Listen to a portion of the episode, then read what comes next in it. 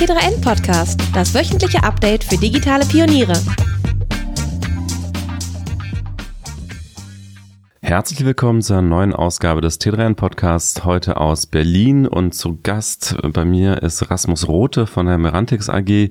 Ich bin Stefan Dörner, Online-Chefredakteur von T3N und wir sprechen heute über das Thema KI. Mal wieder, wir haben schon einige Podcasts zum Thema KI gemacht, aber auch jetzt wieder ein äh, Thema, es ist ja nicht weggegangen und heute wird es besonders um das Thema gehen, wie denn KI sozusagen auf die Straße kommt. Also wir haben diese sehr beeindruckende Technologie häufig. Also zuletzt ist jetzt zum Beispiel umgegangen, This Person Does Not Exist, wo, wo ähm, Bilder von Personen gezeigt werden, die täuschend echt aussehen, aber eben wirklich komplette Maschinen generiert sind. Und daher auch meine erste Frage an dich, Rasmus. Ähm, warum gibt's da so eine zumindest von mir wahrgenommene Diskrepanz zwischen diesen beeindruckenden Forschungsergebnissen und aber letztlich dann äh, auf der anderen Seite den Produkten, also den fehlenden Produkten mit KI oder merken wir es nur nicht? Also ähm, wo sind die KI-Produkte, die wir wirklich nutzen können und kaufen können? Ja, ich glaube, das Tolle, aber auch ein bisschen gefährliche an KI ist, dass es relativ ähm, schnell geht, eine Demo zu bauen oder irgendwas, das auch ein Mensch ähm, ja sehr, sehr einfach versteht, wie zum Beispiel das mit dem This person does not exist. Ähm, und ähm, das dann aber wirklich in ein Produkt zu bringen, ist, ist oft eben um einiges komplexer. Ja? Also wenn es jetzt, äh, ich finde, autonomes Fahren ist immer ein gutes Beispiel, ähm, ein Auto zu bauen in einem Forschungs, in einer Forschungsumgebung in, an einer Uni, das, das autonom ein paar Straßenzüge lang fährt hm. Ähm, das, das kann man mit ein paar Studenten zusammenbauen, aber ein, ein Auto zu bauen, was, was dann wirklich auch in, in Berlin ähm, komplett autonom fährt, ähm, braucht eben viele Milliarden Investments und äh, Tausende oder Zehntausende Ingenieure, die daran viele Jahre arbeiten und wir haben es immer noch nicht gelöst. Und hm. ähm, ich glaube, deswegen ist da oft die Diskrepanz zwischen, wir haben hier eine Demo oder einen Prototypen zu, wir haben ein robustes Produkt, da ist einfach noch sehr viel Entwicklung dazwischen. Das ist so das eine und das andere ist, dass ähm, wir auch ja im täglichen schon viel KI nutzen, das nur oft ähm, vielleicht gar nicht so mitbekommen. Also zum Beispiel ähm, Google ähm, nutzt, nutzt ja an vielen Stellen KI, Facebook nutzt an vielen Stellen mhm. KI, um eben ähm, zu verstehen, wer ist auf den Bildern, was, was will ich im Newsfeed sehen.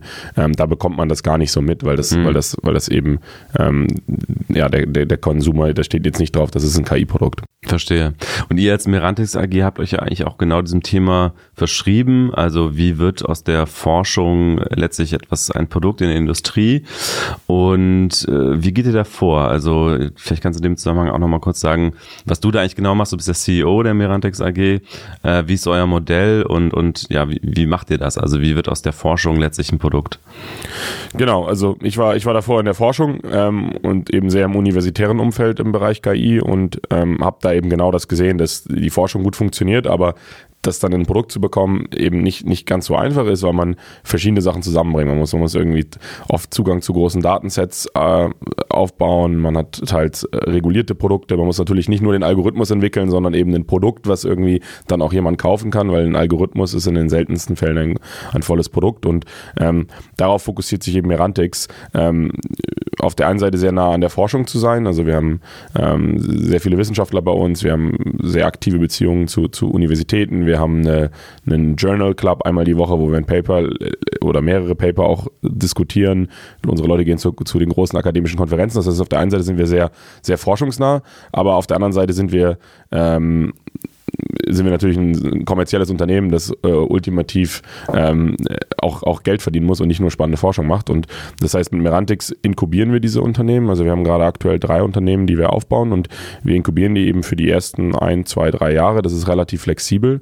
Ähm, es braucht eben einfach so lange, wie es braucht. Und in dieser Zeit ähm, bringen wir im Prinzip die, die Forschung, ähm, aber eben auch sehr, ein sehr starkes Business-Team zusammen und ähm, bauen mit Merantic sozusagen als der Brand, ähm, ziehen wir diese ganzen, versuchen wir die ganzen Leute anzuziehen, stellen wir die Finanzierung bereit und ähm, nutzen eben unsere Industriekontakte, um dann ähm, zum Beispiel im medizinischen Bereich ähm, mit einem jetzt einem Dutzend medizinischen Partnern zu, zu, zu, arbeiten oder im Bereich Automobil mit mehreren Automobilherstellern zu arbeiten, mhm. ähm, um halt wirklich von eben eine, zu, zu, einem Produkt zu kommen, wo man es dann auch eben skalieren kann. Und das, das ist im KI-Bereich einfach um einiges komplexer, als äh, wenn man eine App in die App Store tut, die man mit ein, wo man für viele Sachen mit ein, zwei Leuten einen schnellen Prototyp kriegt und die App in die App Store tut und dann auch sofort ein Feedback bekommt, hm. ähm, ob das, ob Nutzer, ob Nutzer interessiert sind und sonst halt schnell iterieren kann. Wenn man ein Medizinprodukt entwickelt oder was im Bereich autonomes Fahren, dann sind die Entwicklungszyklen und auch die, die, die, die ähm, ja, die Go-to-Market-Geschichten halt um einiges komplexer. Und das, das versuchen wir im Prinzip bei unseren Unternehmen ähm, eben am Anfang mit zu begleiten, zu finanzieren und ähm, da alle unsere Unternehmen im ultimativ KI in, ein, in eine ja, B2B-Anwendung hm. bringen ähm, und eben nicht nur den Algorithmus bauen, sondern ein komplettes Produkt, ähm, befruchtet sich das ganz kurz untereinander. Das heißt, die Unternehmen sind alle in unterschiedlichen Industrien, was den Vorteil hat, dass sie alles offen untereinander teilen können. Das heißt, okay. weil sie nie in Konkurrenz stehen. Das heißt, ähm, und viele Themen von irgendwie, wie, wie baue ich diese Partnerschaften auf, dass, dass Daten ausgetauscht werden, dass die Unternehmen incentiviert sind, da, Thema Datenschutz, äh, wie, wie, wie mache mach ich die Algorithmen, die reproduzierbar, wie integriere ich Algorithmen algorithmische Entscheidungen in den Workflow ein. Äh, was passiert, wenn, wenn die Algorithmen Fehler machen? Wie mache ich dieses System robust? Da gibt es eben viele technische, aber auch Produkt- und Business-Themen, die ähm, zwischen, ähm, zwischen den Unternehmen sehr, sehr ähnlich sind und diese Synergien nutzen wir. Mhm. Also ist Mirantec so eine Art Baukastensystem, Plattform für B2B-KI-Startups, kann man das so sagen, ja, genau. wo sich die verschiedenen Startups dann äh, bedienen. Und ihr habt euch ja, wie du selber schon sagtest, B2B-Themen ausgesucht, äh, Amex Healthcare, Amex Automotive, Amex Labs, also äh, es geht um Gesundheit, um die Autoindustrie und bei Amex Labs geht es um Großunternehmen und zuschnittene KI-Anwendungen. Das sind natürlich richtige Hardcore-B2B-Themen. Ich meine, KI kann ja auch im Konsumerumfeld ähm, eine Rolle spielen. Warum habt ihr euch so sehr, sehr stark auf dieses B2B KI-Thema gestürzt. Ja. Ich glaube, KI wird, wird in jeder Industrie, in jedem Produkt in irgendeiner Form eine Rolle spielen können. Ähm, manchmal macht es vielleicht auch keinen Sinn, manchmal ist auch der Nutzen von KI eher inkrementell. Ähm, und ähm, und von daher wird in fünf bis zehn Jahren wirklich jeder da irgendwie was ein, einsetzen. Manchmal eben simplere Lösungen, manchmal sich selber bauen, manchmal nicht. Ähm, ich glaube, es gibt halt ein paar Industrien, die fundamental anders funktionieren werden in 10 bis 15 Jahren, ähm, wo es eben nicht inkrementell ist wegen KI. Mhm. Ähm, und das macht es halt für uns spannend, weil da ist man dann eben nicht, ähm, verbessert man nicht nur irgendwas inkrementell, sondern äh, der Markt als Ganzes wird sich verändern und, und, und dadurch gibt es dann auch neue Player, die da entstehen können und die, weil KI eben diesen Markt verändert hat, da wachsen können. Also Beispiel Healthcare.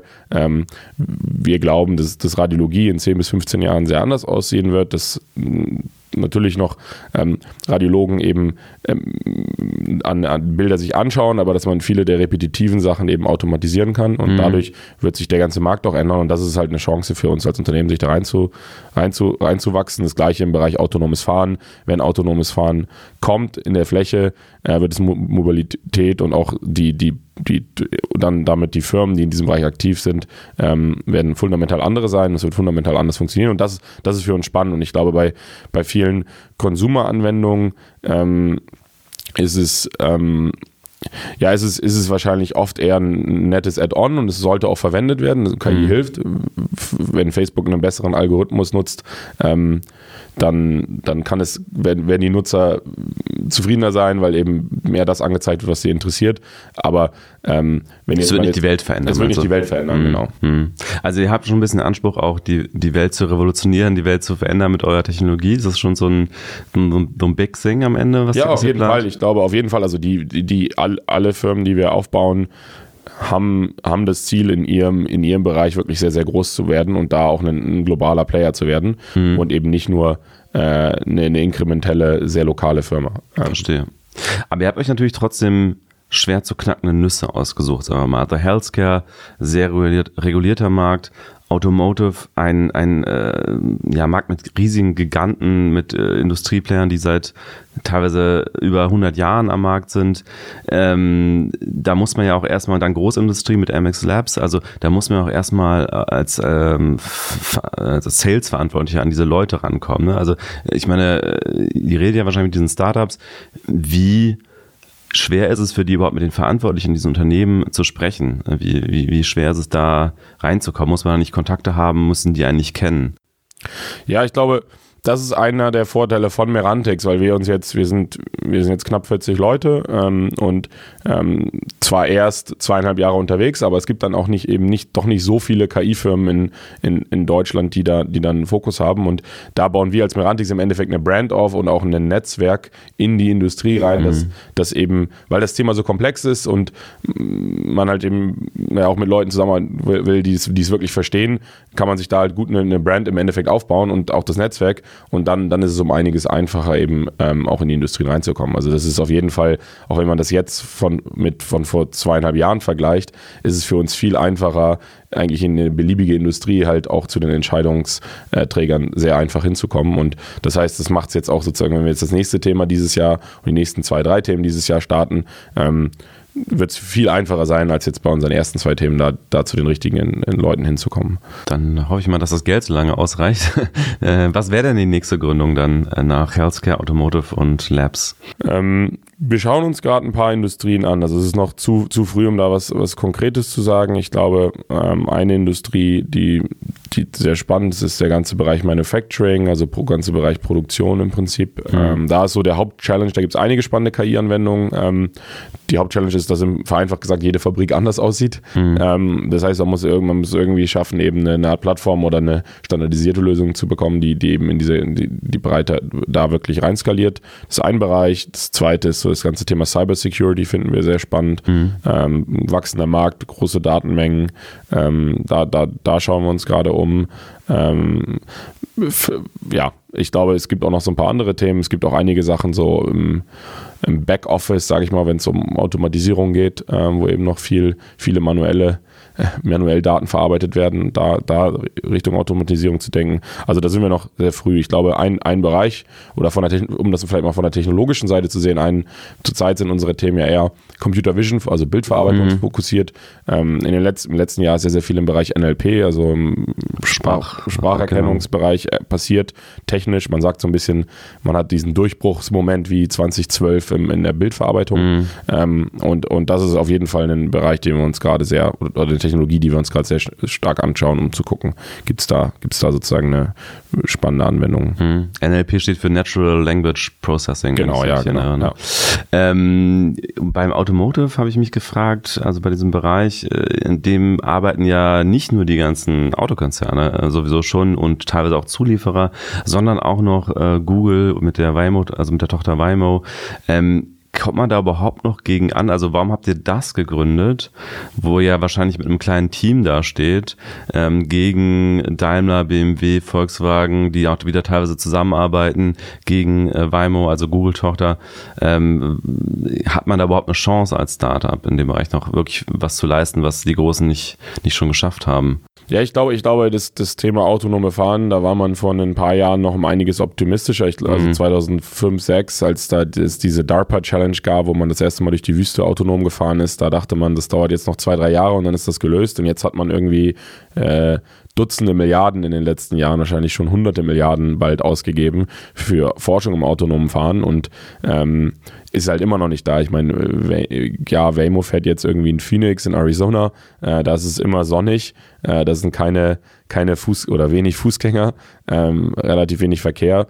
Ähm, das ist aber noch, das ist aber noch sehr weit davon entfernt, dass man dann wirklich auch in Berlin oder irgendwann dann vielleicht in Delhi autonom fahren kann. Hm. Äh, das heißt, da, da wird in den nächsten Jahren, da muss noch sehr, sehr viel gemacht werden und ähm, wir bauen ja auch in dem Bereich keinen ähm, vollen Autonomous Driving Stack, sondern wir fokussieren uns eben sehr auf das Thema Absicherung und Validierung ähm, ah, okay. weil, und bauen da im Prinzip Software-Tools, die mittelfristig dann auch ein paar ganz spannende Businessmodelle haben, wenn man mhm. eben da, darauf sich fokussiert. Aber das, das, heißt, wir haben da schon einen sehr, sehr konkreten Engel, mit dem wir da reingehen. Verstehe. Also euer Produkt würde dann letztlich auch von all diesen Firmen, die ich genannt habe, eventuell gekauft werden, um dann ihr eigenes Produkt zu ergänzen sozusagen. Genau, genau. Es ist eher, eher Tooling, weil, weil ja. wir sagen, weil wir eben sagen, dass das, das die größte Herausforderung beim autonomen Fahren ist, ist eben das Thema Absicherung. Ja, also mhm. diese Systeme wirklich robust zu kriegen, weil Straßenverkehr so komplex ist, kann so viel passieren. Ähm, man hat so ein Multi-Agenten-Setting, das heißt, man hat eben verschiedene Teilnehmer im Straßenverkehr, die alle Entscheidungen treffen, ähm, mhm. aktiv sind und auch das eigene Verhalten beeinflusst das Verhalten des anderen und umgekehrt. Ähm, das heißt, da Absicherung zu schaffen ist komplex und andererseits eben auch generell, ähm, wenn man sich verschiedene Witterungsbedingungen anguckt, ähm, eben all die Objekte, die sozusagen auf der Straße mhm. sind, ist es einfach ein unendlich großes Problem und deswegen fokussieren wir uns auf diesen Bereich. Wir sagen, das ist, das ist eigentlich der große Bereich, der, der noch gelöst werden muss. Glaubst du daran, dass Level 5 in den nächsten Jahren kommt oder ist das eigentlich aussichtslos. Ja, ich glaube, ich glaube, dass das eben. Also vielleicht noch ganz kurz zur Erklärung, Level 5 heißt ja voll autonomes Fahren und auch eigentlich unabhängig äh, von der Umgebung, also überall. Ähm, also genau, also ohne irgendwelche menschliches Zutun, um das kurz zu erklären. Genau, ich glaube, Level 5 ist noch, noch sehr, sehr weit weg. Mhm. Ähm, ich glaube, Level 4, also wo man sagt, man hat bestimmte Bereiche, in denen das eben autonom fährt, ähm, also eine Stufe davor. Ähm, das das gibt es ja jetzt schon in einer gewissen Form. Also ähm, wenn man das in, in, von Waymo in, dann in Phoenix äh, geht in die Richtung. Ähm, ich glaube, das wird halt eher kommen. Das heißt, man wird halt sagen, okay, wir haben jetzt hier irgendwie ähm, bestimmte Bereiche in einer Stadt oder vielleicht und idealerweise eben am Anfang nicht in der kompliziertesten Stadt, wo das Auto autonom fährt ähm, mhm. und, und dann wird sich das ausweiten. Also es wird nicht so sein, dass von einem Tag auf den anderen man jetzt überall auf der Welt autonom fahren kann. Man wird halt bestimmte Bereiche haben, wo es dann funktionieren wird. Ein kurzer Hinweis zu unserem Sponsor. Du hättest auch gern mehr Zeit für Dinge, die dir wirklich Spaß machen? Das agile Projektmanagement-Tool A-Work unterstützt dich dabei. Alle To-Dos sind an einem zentralen Ort gesammelt. Auf Knopfdruck kannst du zwischen der klassischen To-Do-Liste und der Kanban-Ansicht wechseln und Aufgaben mühelos im Team koordinieren. Und dank smarter Benachrichtigungen ist es fast unmöglich, etwas Wichtiges zu verpassen. Deine gewohnten Apps kannst du über Zapier ganz einfach an A-Work anbinden. Für bis zu drei Projekte ist A-Work dauerhaft kostenlos. Du willst mehr? Als T3N Podcast-Hörer bekommst du drei Monate lang Gratiszugriff auf A-Work Premium. Dafür musst du nur den Code T3N-Podcast auf awork.io slash T3N eingeben. Viel Spaß beim Weiterhören wünscht A-Work. Tesla hatte ja mal angekündigt für 2018 die erste Fahrt von der Ost- zur Westküste oder umgekehrt, ich weiß gar nicht mehr genau, aber das hat auf jeden Fall nicht funktioniert. Ähm, sind wir gerade so ein bisschen, wenn man sich diesen Gartner Hype Cycle anschaut, das ist ja äh, recht bekannt in der Branche, also dass ein Technologietrend erstmal sehr stark gehypt wird und dann in das Tal der Enttäuschung abfällt und am Ende dann wieder auf das Plateau der Produktivität kommt. Sind wir da gerade was KI angeht und auch Deep Learning, was ja eigentlich die meistgenutzte Technologie im Bereich der, KI ist, eine Unterform des Machine Learnings. Also sind wir da gerade im Tal der Enttäuschung ähm, oder wie, wie würdest du das sehen? Mm, das ist eine gute Frage. Ähm, ich glaube, ich, ich glaube, das ist so eine typische Frage, wenn man, wenn man, wenn man sozusagen ganz am Ende von diesem Cycle ist, dann kann man wahrscheinlich zurückwirken, mhm. sozusagen diese einzelnen Phasen äh, besser beschreiben. Ähm, ich glaube schon, dass wenn man, wenn man sich so die, das jetzt seit 2012 anguckt, wo man sagt, da hat das ungefähr so angefangen zu funktionieren, dann gab es schon so eine erste Welle an auch Startups, eben das um jetzt ein bisschen von der Startup-Perspektive zu sehen, die das waren einfach gute Teams, also sehr forschungsnah, die haben ein paar coole Demos gebaut und ähm, wurden dann eben auch teils für viel Geld gekauft. Ähm, mhm. Und das war eigentlich nur irgendwie im Endeffekt für ein Team. Ähm, ich glaube, aus dem, dem Zeitpunkt sind wir, oder von dem Zeitpunkt sind wir weg, weil einerseits, weil, weil einfach ähm, man gemerkt hat, okay, die, die Leute zaubern halt auch nicht. Und ich, meine, ich glaube, man ist jetzt so in dieser zweiten Phase, wo man sagt, okay, ähm, ja, die Technologie funktioniert, ähm, die funktioniert noch nicht überall, also die nicht, löst nicht alle Probleme, aber es gibt dedizierte Probleme, die sie gut lösen kann. Also Beispiel Radiologie, wenn ich dem Algorithmus eine Million Bilder gebe, kann der eben bestimmte Sachen besser erkennen als der Mensch. Das, da gibt es genug Forschung zu. Ähm, aber das jetzt in ein Produkt zu gießen, braucht eben noch so viele andere Sachen. Hm. Ähm, und das braucht einfach recht lange, es braucht große Teams, es ist komplex, es gibt viele Hürden und das braucht jetzt einfach ein bisschen. Ich glaube, das merkt man gerade, mhm. dass, dass, dass, dass es einfach nicht, nicht von heute auf morgen geht. Und deswegen, ja, man kann sagen, es ist so ein bisschen Ernüchterung, aber ähm, gleichzeitig, äh, ich glaube, auf der anderen Seite ist es ja auch so, dass es ja nicht so ist, dass 2012 eine Technologie kam und die verwendet man, äh, ähm, sondern dass jetzt auch seitdem halt sehr, sehr viel Geld in Forschung geflossen ist in dem mhm. Bereich, nicht nur in der, in der Akademie, also in den Unis, sondern eben auch von den großen Tech-Konzernen vor allem, mhm. ähm, sehr, sehr viel mehr publiziert wird ähm, und die Forschung eigentlich sich nochmal beschleunigt hat und viel mehr raus publiziert wurde und zum Beispiel im Bereich eben äh, Spracherkennung jetzt auch in den letzten Monaten Monaten sehr viele noch Durchbrüche gekommen sind. Ähm, und von daher kommt sozusagen auch mehr Forschung nach und neue, neue Technologie wird entwickelt und es ist nicht so, hey, wir haben eine Technologie und that's it und mhm. ähm, das, das glaube ich, treibt den, das treibt sozusagen, äh, sorgt so ein bisschen dafür, dass wir jetzt nicht in so ein, so ein, so ein Tal stürzen. Mhm. Gut, an der Stelle, wo, wo ich persönlich mit KI auf jeden Fall sehr bewusst in Berührung komme, das ist halt immer da mit den Sprachassistenten. Also ich habe selber ein Google Home zu Hause, ich habe ein iPhone mit Siri natürlich, ich hatte auch mal Alexa zu Hause zwischendurch, weil mein Mitbewohner das damals hatte. Und ich sehe da ehrlich gesagt keine Fortschritte. Also es ist immer noch sehr, sehr dumm aus meiner Sicht. Sehr, sehr viele Dinge verstehen diese Geräte nicht. Und ähm, ich zumindest persönlich hätte da gedacht, dass, dass es schneller vorangeht, dass, dass die Geräte schneller lernen oder die, die Cloud, die dahinter steht. Also es, ist, es scheint mir momentan nicht so wirklich voranzugehen in diesem Bereich, wo ich direkt damit zusammen ja. äh, in, in, Kontakt komme. Ja, ich glaube, die Technologie braucht dann auch immer ein bisschen eben, bis sie dann wirklich in einem Produkt ist. Ähm bei Sprache braucht man oft eben sehr viel Kontext. Mhm. Ähm, das macht Sprache sehr kompliziert. Wenn man jetzt ein Bild hat, ähm, dann muss ich oft nur dieses Bild sehen, um jetzt zum Beispiel Qualitätskontrolle zu erkennen, ist das Teil, was ich mir da anschaue, kaputt oder heile oder Radiologie, ist das ein Tumor oder nicht? Mhm. Oder Straßenverkehr, ist das eine Person oder ein Auto? Bei Sprache braucht man oft viel mehr Kontext und ähm, wenn man nur den Text sehen würde, dann würde man ihn nicht unbedingt verstehen oder jemanden, der spricht, sondern man muss halt eben wissen, was was denkt die Person gerade, ähm, hat sie bestimmte Informationen vielleicht weggelassen, wenn sie mit irgendwie Alexa gesprochen hat. Ähm, von daher ist, Sprache auf jeden Fall schwieriger, aber ich glaube, was, was zeigt, dass Sprache trotzdem schon eigentlich ziemlich gut jetzt funktioniert, ist, wenn man sich das, die ganzen Übersetzungsthemen anschaut. Ja, da, also, das fun da funktioniert DeepL, DeepL ist super, ja. super Beispiel auch einer deutschen Firma in dem mhm. Bereich. Ähm, das funktioniert super. Ja, ähm, das stimmt. Aber ja, aber es gibt da auf jeden Fall noch viel, viel zu ja. tun. Ich wundere mich teilweise einfach nur, wenn ich zum Beispiel wirklich eine ganz einfache Frage stelle, dafür bräuchte man eigentlich nicht mal KI, dafür äh, würde ein Skript reichen. Wenn ich nämlich frage, wann fährt der nächste Zug von Berlin nach Hannover, was für mich eine häufig gestellte Frage ist, das kann äh, keiner dieser Sprachassistenten. Die, die wissen aber nichts anzufangen. Obwohl das ja wirklich, das könnte man wirklich als Skript abbilden. Naja, egal. Ähm, dann wollte ich ein bisschen übergehen zum allgemeinen Thema KI. Ähm, was ist das eigentlich? Also wir haben jetzt haben wir relativ lange darüber gesprochen, aber die Definition erscheint mir immer noch relativ schwammig. Also mir erscheint es immer so, als würde man Dinge, die man früher noch als KI bezeichnet hat, heute teilweise nicht mehr als KI bezeichnen, weil sie eigentlich zu alltäglich geworden sind. Sowas wie ein Spamfilter ist ja eigentlich auch ein Machine Learning System in den meisten Fällen, wird aber heute oft gar nicht als KI noch wahrgenommen. Ähm, wo verläuft für dich persönlich diese, diese Grenze zwischen, das ist jetzt künstliche Intelligenz und das ist ich weiß nicht, wie man das sonst nennen kann, äh, einfach nur ein, ein, Algorithmus oder so. Das ist super schwierig.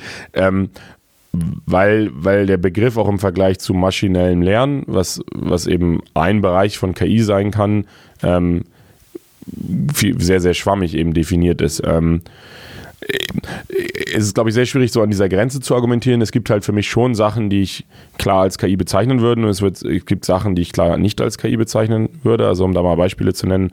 Ähm, KI ist ja eben vor allem in den letzten Jahren so in die Medien gekommen oder auch wird, wird eben auch so viel investiert, weil das Thema Deep Learning, also ja. tiefe neuronale Netzwerke, weil das gut funktioniert. Mhm. Ähm, und das heißt, diese ganzen Deep Learning-Anwendungen würde ich jetzt schon der KI zuordnen. Das mhm. heißt, wenn es darum geht, Bilderkennung zu machen oder Spracherkennung zu machen, das würde ich schon dem, dem Bereich äh, KI zuordnen.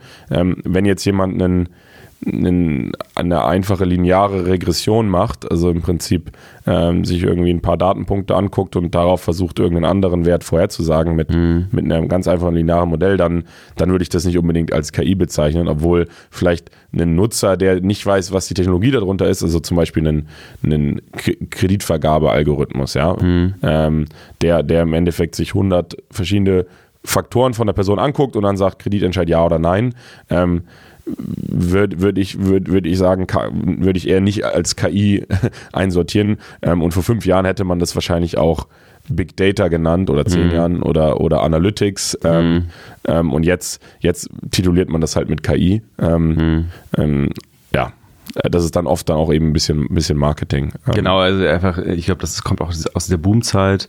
Äh, so für die Medienöffentlichkeit ist, glaube ich, so die, äh, die Boomzeit von KI ungefähr 2016 losgegangen, als dann ähm, AlphaGo den, den Go-Meister besiegt hat mit Deep Learning-Technologie. Und ich glaube auch äh, Investoren wollten dann äh, insbesondere in KI investieren und da haben, glaube ich, auch sehr viele Startups und andere Unternehmen sich auch diesen KI-Label angeheftet, äh, weil sie gesagt haben, wir machen jetzt auch was mit KI. Das ist sicherlich auch äh, trägt, glaube ich, mit zu der Verwirrung bei, äh, was jetzt eigentlich als KI bezeichnet werden kann. Ähm, aber was glaubst du denn, äh, welche Produkte wird gerade Deep Learning jetzt noch verändern? Welche neuen Produkte entstehen noch? Wie wird letztlich auch so der normale Konsument das mitbekommen, dass, dass da eine neue, also im Grunde keine neue Technologie, aber eine dass eine Technologie äh, zu, zum Durchbruch verholfen wurde. Ja, um das so in B, 2 b und B2C-Sachen zu, zu unterteilen, ich glaube eben B2B-Bereich generell, ähm, wo dann auch irgendwann, wo der Kunde ja auch irgendwo ist, im Endeffekt ist auf jeden Fall der ganze Bereich Medizin. Ich glaube, da wird verdammt viel passieren und jetzt nicht nur Radiologie, was wir jetzt machen, sondern in, in allen Bereichen der Medizin, weil, weil Medizin ist eigentlich ähm, da gibt es eigentlich verdammt viele Daten ähm, aus sehr vielen verschiedenen Quellen ähm, und auf, der Daten, auf den Daten werden Entscheidungen getroffen. Ja? Ähm, und das heißt, da, da gibt es sehr, sehr viele Anwendungen und da kann ich mir auch gut vorstellen, dass es einige ähm, eben näher an den, sozusagen an den Kunden kommen. Also zum Beispiel auch, zum Beispiel es gibt ja ADA Health, ein Startup. Äh, die machen sehr viel Werbung hier in Berlin. Die ne? machen sehr viel Werbung in Berlin, ist ja auch ein Berliner Unternehmen ähm, und die, die, die, helfen einem im Prinzip so, so Symptome eben zu verstehen und eine ganz einfache App, die man nutzen kann. Und ähm, das ist dann schon faszinierend, wenn man sieht, wie, wie, wie smart die App halt eben ähm, ist, rauszufinden, was, was, was, was, für, was für eine Krankheit man hat. Ähm, und ich glaube, das heißt, in der Medizin wird es mitkriegen. Ich glaube, das zweite Bereich eben Mobilität, mhm. autonomes Fahren, aber vielleicht, vielleicht auch im Bereich Drohnen ähm, oder spielt ja KI auch eine Rolle. Mhm. Ähm, das heißt, da wird es kommen. Ähm, und ähm, sicher auch eben in diesen ganzen so Backoffice-Prozessen, also alles, wo, wo irgendwo. Ja, genau, ja, genau, wo, wo auch, wo auch so eben in, bei großen Konzernen, Banken mhm. oder, oder Versicherungen eben viel Papier von A nach B mhm. bewegt wird. Da wird, glaube ich, viel mehr Automatisierung ähm, und automatisiert von KI sozusagen Sachen ausgelesen werden. Ähm, ich glaube, auf der, auf der Konsumerseite ist es eben, ähm, wird, wird es schon an vielen Stellen verwendet und da kriegt man es oft, oft weniger mit, weil ähm, im Endeffekt, wenn ich ein Produkt nutze, ist mir ja äh,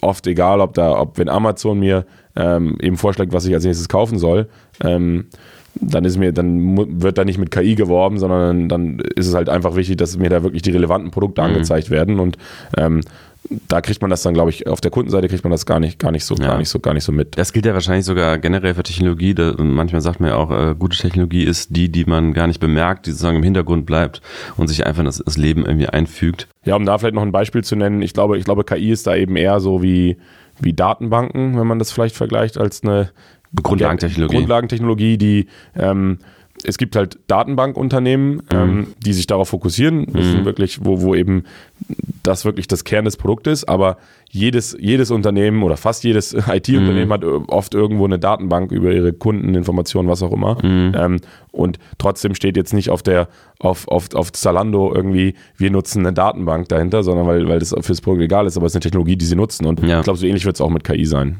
Aber glaubst du, dass es dann auch äh, wirtschaftlich so aufteilen wird, wie es im Datenbankbereich ist, dass es wenige wirklich spezialisierte Datenbankanbieter gibt und der Rest sind einfach Kunden davon? Also wird es sozusagen KI-Plattformen geben von Unternehmen, die Unternehmen einfach einkaufen und sich selber gar nicht mehr großartig weiter mit der Grundlagentechnologie beschäftigen?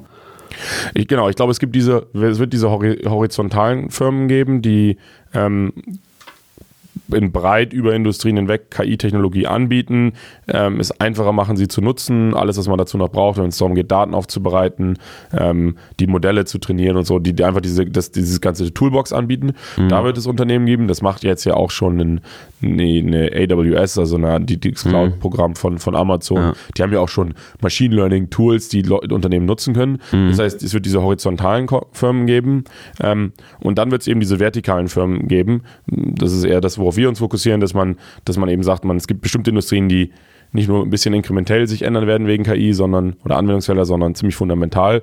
Und, und der Grund dafür ist KI und da, ähm, da wird es eben auch Unternehmen geben, weil die sind dann sehr industriespezifisch und darüber hinaus, glaube ich, wird wird im Endeffekt oder muss jedes Unternehmen, sollte jedes große Unternehmen auch eben eigene Leute haben, die sich mit dem Thema auseinandersetzen. Ähm, um eben entweder diese horizontalen Lösungen zu bedienen oder mhm. selber, selber KI-Anwendungen ähm, für, für, für, für äh, Produkte zu entwickeln. Aber das heißt, KI ist dann doch schon ein bisschen anders, weil ich meine, es ist jetzt nicht so, dass jedes Großunternehmen jetzt spezielle Datenbankspezialisten beschäftigt, selbst wenn die so eine Datenbank einsetzen. Das wird einfach eingekauft und dann ist es einfach da.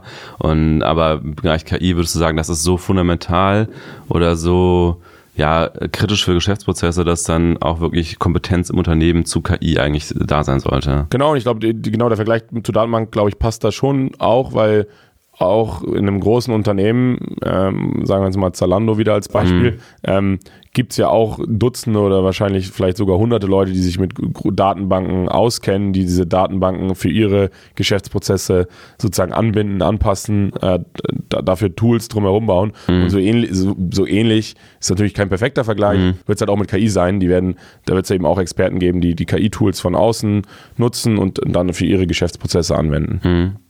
Du hattest eben schon ADA genannt als ein KI-Startup äh, hier aus Berlin, ähm, was so eine Gesundheits-App ähm, auf, auf den Markt gebracht hat. Was sind aus deiner Sicht denn ansonsten die spannendsten KI-Startups oder, oder Produkte, ähm, gerne aus Deutschland oder auch international, außer jetzt vielleicht die eigenen Gründungen? Ja, ja nee, also ich glaube, genau, um, um, um vielleicht mal drei, drei Beispiele aus Deutschland zu nennen. Also eins, was ich vorher auch noch genannt hatte, war DeepL. Ähm, also eben ähm, die äh, Übersetzungen machen und da ja sogar auch besser sind als, als die Google-Übersetzungen. Ja. Die sitzen in Deutschland. In Köln, genau. In Köln, genau. Das ist, ist eine super Geschichte. Ähm, dann gibt es äh, Rasa.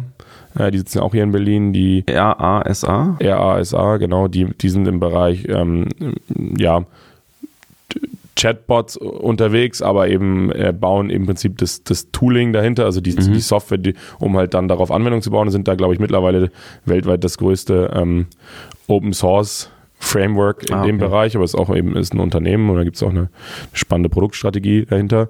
Ähm, und ein anderes drittes spannendes Unternehmen ist auch noch 20 Billion Neurons, 20BN, die sitzen auch hier in Berlin und auch zum Teil in, in Kanada.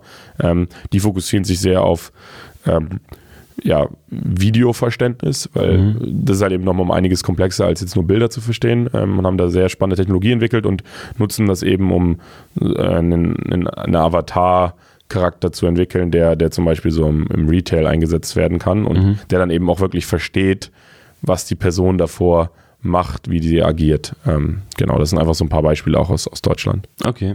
Und wie siehst du insgesamt den Standort Europa oder auch Deutschland im Vergleich zu den USA und China? Es wird ja immer sehr viel davon gesprochen, dass zumindest die Investitionssummen, äh, die in den USA und in China in äh, KI-Unternehmen fließen, natürlich ein Vielfaches äh, dessen sind, was in Europa entsteht.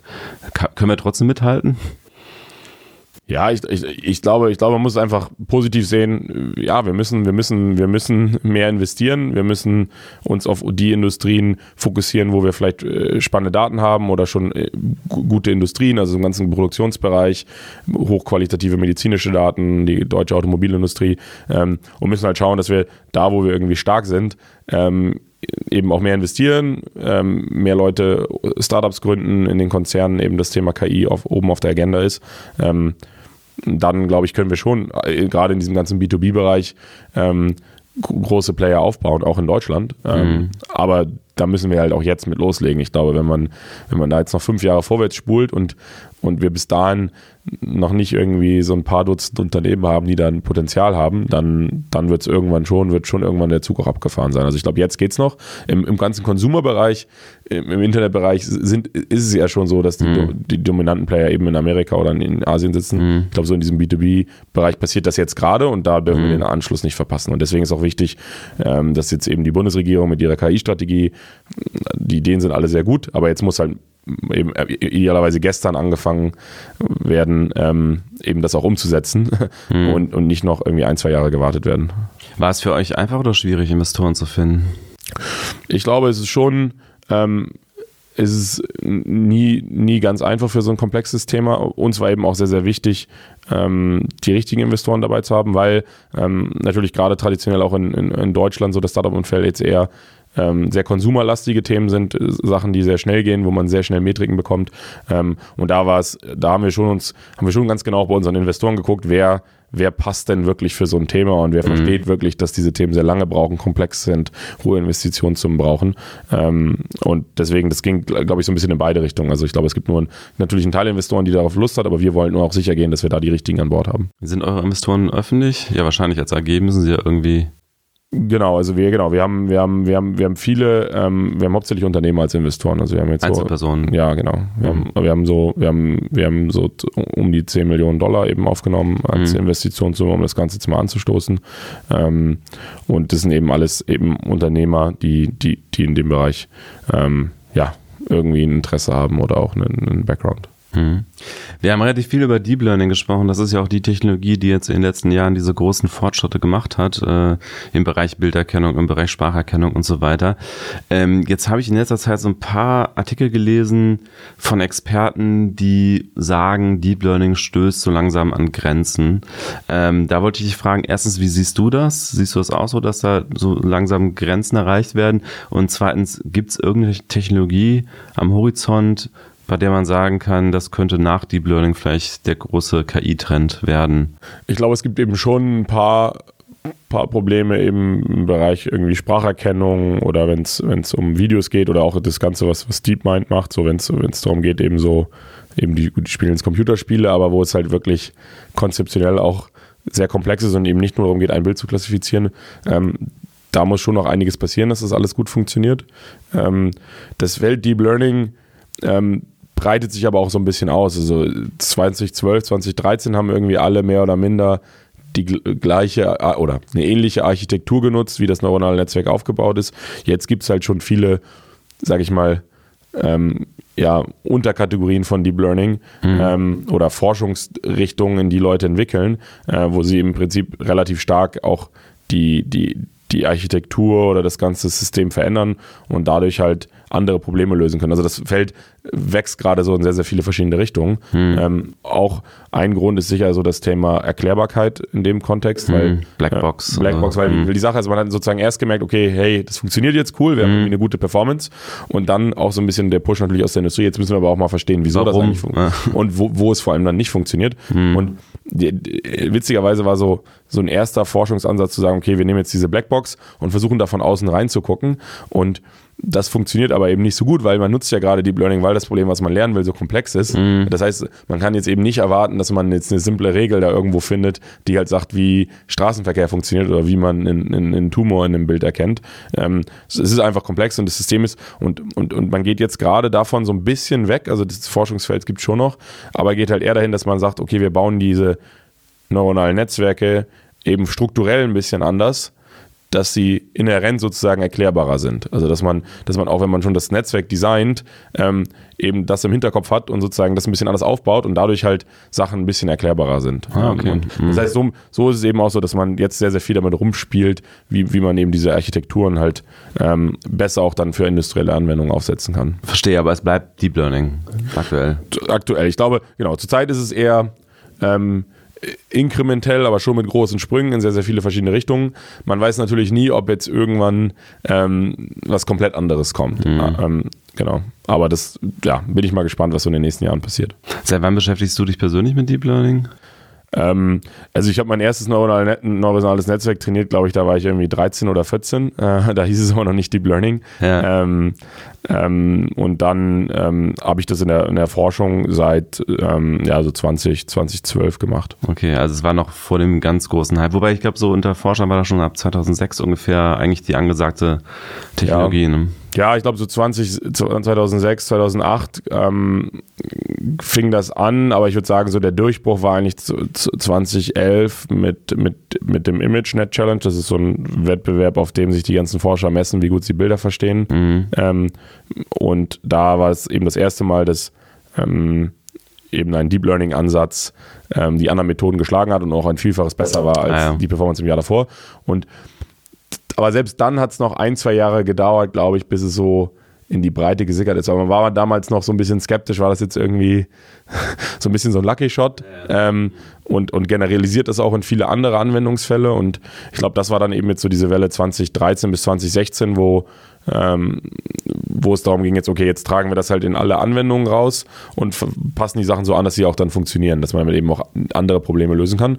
Und jetzt in den letzten zwei, drei Jahren merkt man, okay, das hat man jetzt irgendwie so gelöst und jetzt geht es halt mehr so ein bisschen Richtung ähm, die Technologie an sich weiterentwickeln, ähm, was, was ich davor gesagt hatte. Ja. Kein KI-Podcast ohne die ganz große Frage nach, ähm, wann kommt die äh, General Intel äh, Artificial Intelligence, also die generalistische KI, die wie ein Mensch sämtliche Probleme lösen kann, also sämtliche Klassen von Problemen und damit eigentlich auch dann sozusagen der Pfad zu dieser ominösen Superintelligenz äh, wäre. Das können wir auch nochmal ganz kurz erklären, oder das kann ich ganz kurz hinterher schieben, was das ist. Also die Theorie besagt, dass irgendwann eine KI äh, existiert, die sich selber äh, die eine bessere Version ihrer selbst äh, schreiben kann, äh, selbstständig und diese wiederum dann äh, wieder eine bessere und das sozusagen ein sich selbst verstärkender Mechanismus ist, in der dann eine KI eben viel, viel intelligenter wird als alles, was wir uns heute an menschlicher oder auf Biologie basierender Intelligenz vorstellen können. Ähm, aber dafür müsste man eben erstmal wirklich eine, eine starke KI entwickeln. Also wir, alles, was wir momentan haben, ist ja schwache KI. Das heißt also äh, letztlich keine echte Intelligenz, so wie wir das als Menschen verstehen, also ohne Bewusstsein. Ähm, ja, glaubst du, dass wir das noch erleben könnten, die starke KI? Und äh, wenn ja, über welchen Pfad? Ja, das ist die, die, die klassische Frage. Ich, ich, glaube, in den 60er Jahren hat man gesagt, dass es noch 20 Jahre dauert. Mhm. Ähm, und ich würde jetzt heute auch sagen, es dauert noch 20 Jahre. Ähm, also ich, ich habe das Gefühl, man ist. So wie Fusionsenergie, das dauert ja, mal 20 Jahre. Ja, und man ist, man, ich, also ich, ich weiß auch noch nicht genau, wie man da hinkommt, weil wir eben bei dieser schwachen KI noch so weit davon weg sind, dass mhm. wir gefühlt noch genauso weit weg sind wie vor mhm. irgendwie 60 Jahren. Ja. Ähm, ja, ich glaube, das, das, wird, das wird noch sehr lange dauern. Und das, was wir machen, ist eigentlich noch relativ dumm, ja, wenn man es mhm. mal ganz, ganz offen sagt, weil alles, was wir machen, wir haben einen Algorithmus, wir tun da Daten rein und der kennt da drin Pattern und kann das dann irgendwann besser als ein Mensch, wenn es genug Daten sind und das ist cool. Mhm. Aber das ist halt eine spezifische Anwendung. Ähm, und dass man das halt über alles generalisiert, da sind wir noch sehr, sehr, weit von weg. Im Grunde hat sich ja auch an der Grundlagentechnologie gar nicht so viel verändert seit den 80ern jetzt, äh, sondern was sich verändert, verändert hat, ist ja in erster Linie die Geschwindigkeit der Prozessoren und die Menge an Daten. Ne? Dass es einfach beides so explodiert ist und dass man immer noch mit relativ einfachen, simplen Berechnungen, aber dann halt sehr viel davon sehr, sehr parallel dann eben zu solchen erstaunlichen Ergebnissen kommt. genau, es gibt, es gibt so ein paar kleine Tweaks, die eben dazu, also auf der Ak akademischen Seite, die, die entwickelt wurden, mhm. um eben diese Netzwerke so groß, neuronale Netzwerke so groß zu machen und in der Lage zu sein, mit so großen Datenmengen zu arbeiten, dass das Netzwerk wirklich was lernt. Ähm, aber es gibt witzigerweise schon auch so, es gibt so ein paar Experimente, wo man mal eine, eine Architektur aus den 80ern genommen hat ähm, und die jetzt einfach hundertmal so groß gemacht hat mhm. und hundertmal so viele Daten reingetan hat. Das hat auch nicht so schlecht funktioniert. Ja. Also genau das, was ja. du eigentlich gesagt hattest. Ja. Ja, vielen Dank, Rasmus, äh, für den Überblick. Äh, ähm, wir haben, glaube ich, das Thema KI wieder ganz gut zusammengefasst und bis zum nächsten Mal. Vielen Dank für die Einladung. Tschüss.